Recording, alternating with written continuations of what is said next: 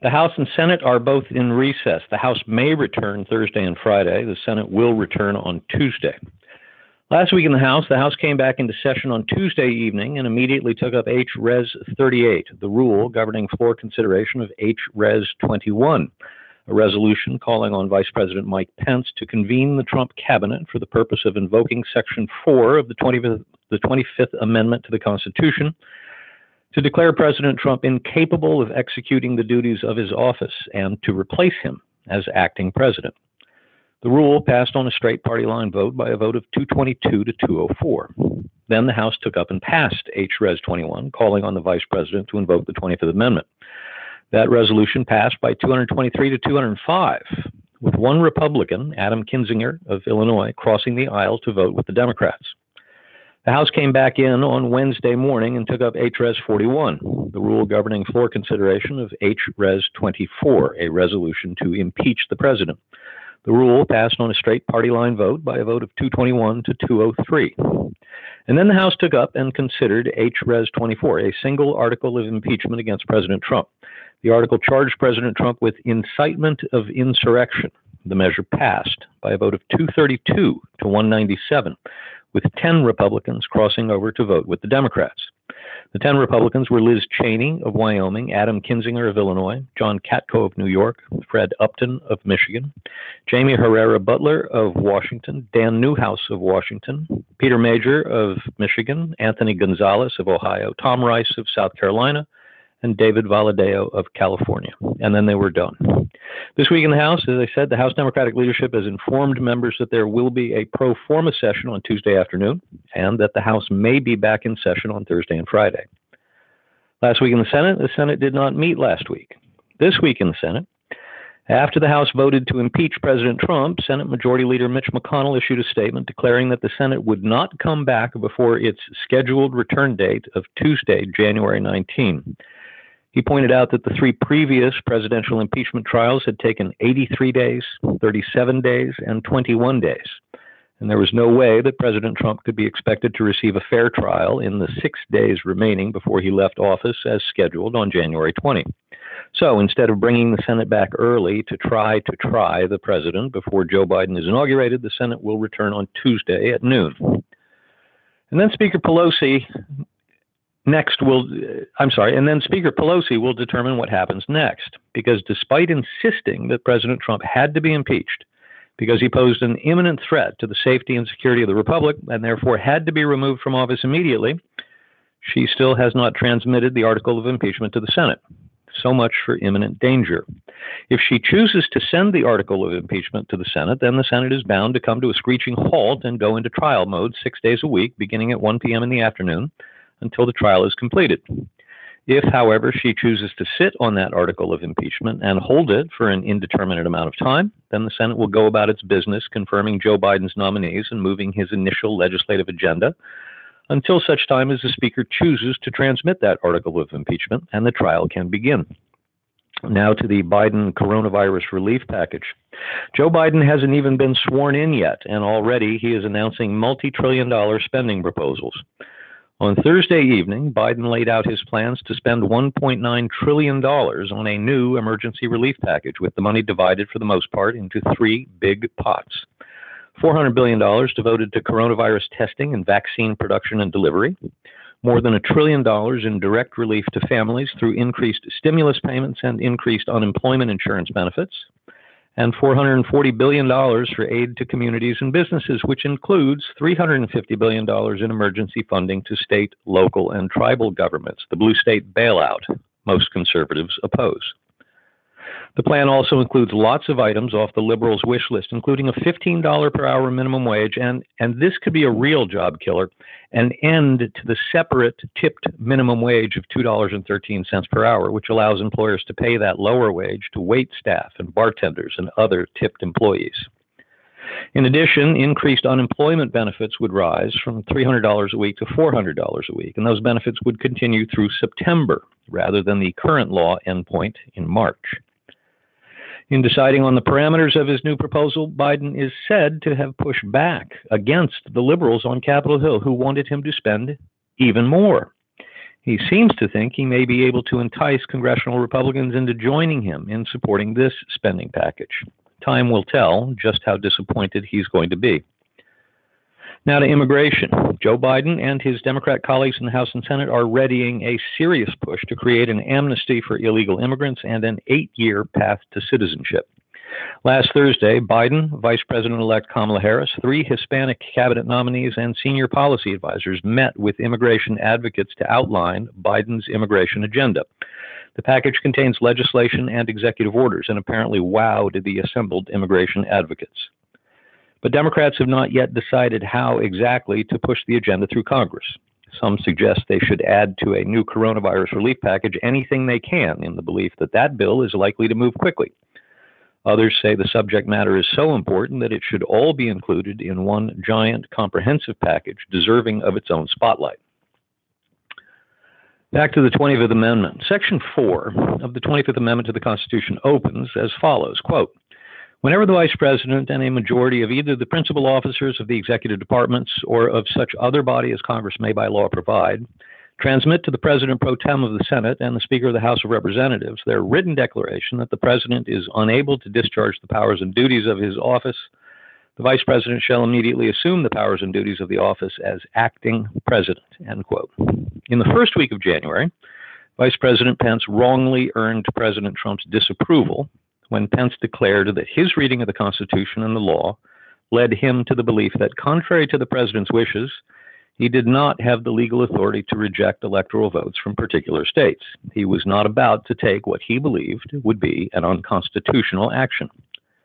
In the second week of January, Vice President Pence wrongly earned disapproval from Speaker Pelosi and House Democrats, who passed a resolution calling on him to gather the cabinet and invoke the 25th Amendment when he said he would not do so.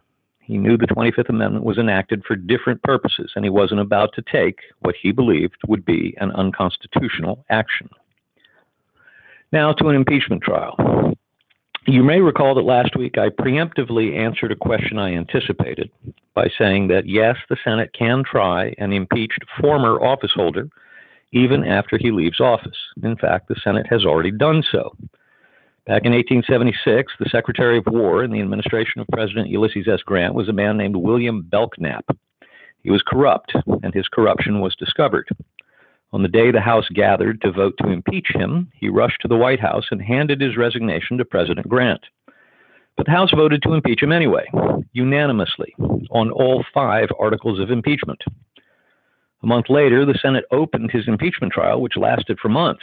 Finally, in August of 1876, the Senate voted on each of the five articles and rendered a majority vote against him on each article.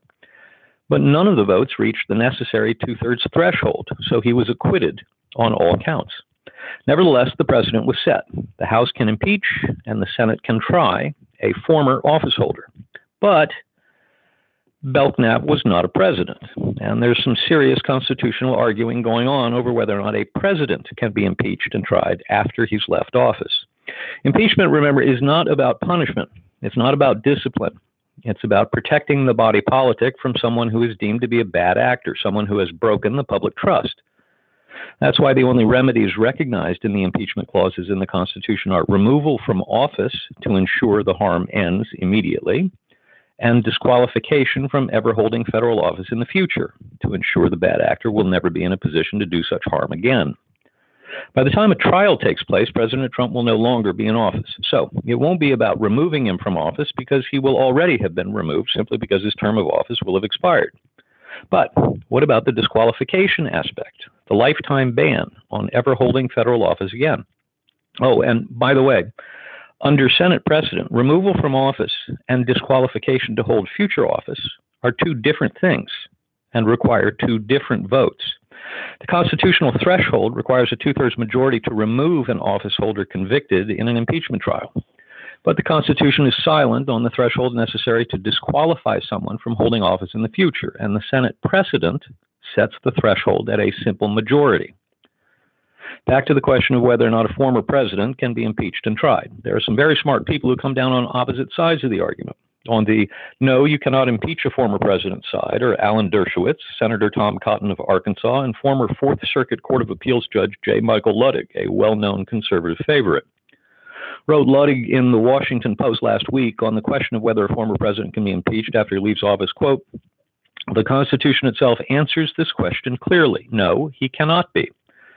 Once Trump's term ends on January 20, Congress loses its constitutional authority to continue impeachment proceedings against him, even if the House has already approved articles of impeachment.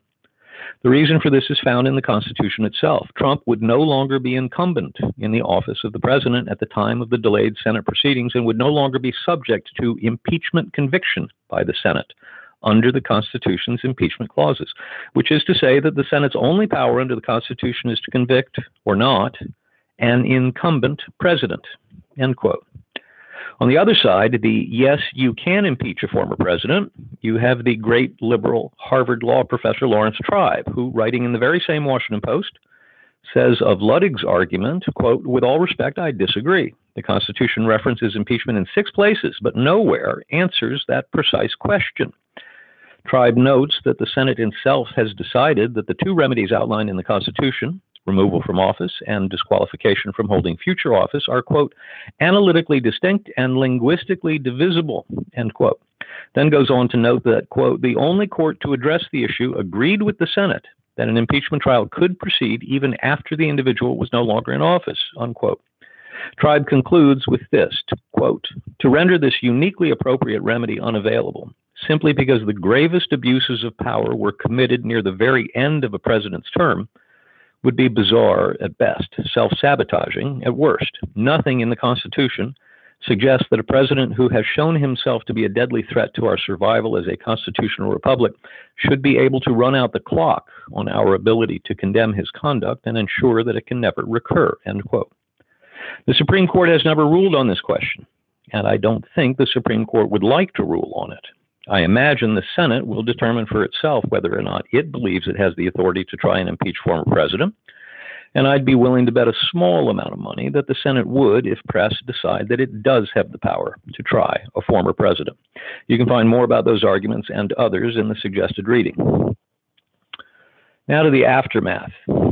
In the aftermath of the Capitol riots, congressional Democrats are raising holy hell, threatening all kinds of retribution against anyone they think contributed to creating the environment in which violence could occur. On the Senate side, they're focusing on Republican Senators Josh Hawley of Missouri and Ted Cruz of Texas, both of whom declared before the January 6 joint session that they would object to the certification of electoral votes from certain states. Some Democrats have said the two should be expelled from the body. Some have even gone so far as to point to the text of the 14th Amendment to the Constitution. This is important because that would flip the vote on its head. In order to expel a member of either the House or the Senate, the rules say a two thirds majority is necessary. But under the language of Section 3 of the 14th Amendment, it requires a two thirds majority to get a waiver to stay in the body. Here's the language in question quote, no person shall be a senator or representative in Congress, or elector of president and vice president, or hold any office, civil or military, under the United States or under any state, who, having previously taken an oath as a member of Congress, or as an officer of the United States, or as a member of any state legislature, or as an executive or judicial officer of any state, to support the Constitution of the United States shall have engaged in insurrection or rebellion against the same, or given aid or comfort to the enemies thereof. But Congress may, by a vote of two thirds of each House, remove such disability. End quote. This is a dangerous play the Democrats are considering. On the House side, there's a different dynamic at play. House Republican Conference Chairwoman Liz Cheney, the third ranking Republican in the House and the daughter of the former vice president, voted to impeach President Trump. She was the highest ranking of the 10 House Republicans who broke ranks with their colleagues to vote to impeach the president. Not surprisingly, strong Trump supporters in the House Republican Conference are not at all happy with her vote and believe she should be removed from her leadership position because of it. House Freedom Caucus leaders Jim Jordan and Andy Biggs, among others, are demanding her removal. But House Minority Leader Kevin McCarthy, despite casting his own vote against impeachment, thinks Cheney should stay right where she is. Stay tuned on both fronts. And that's our Washington report for this week.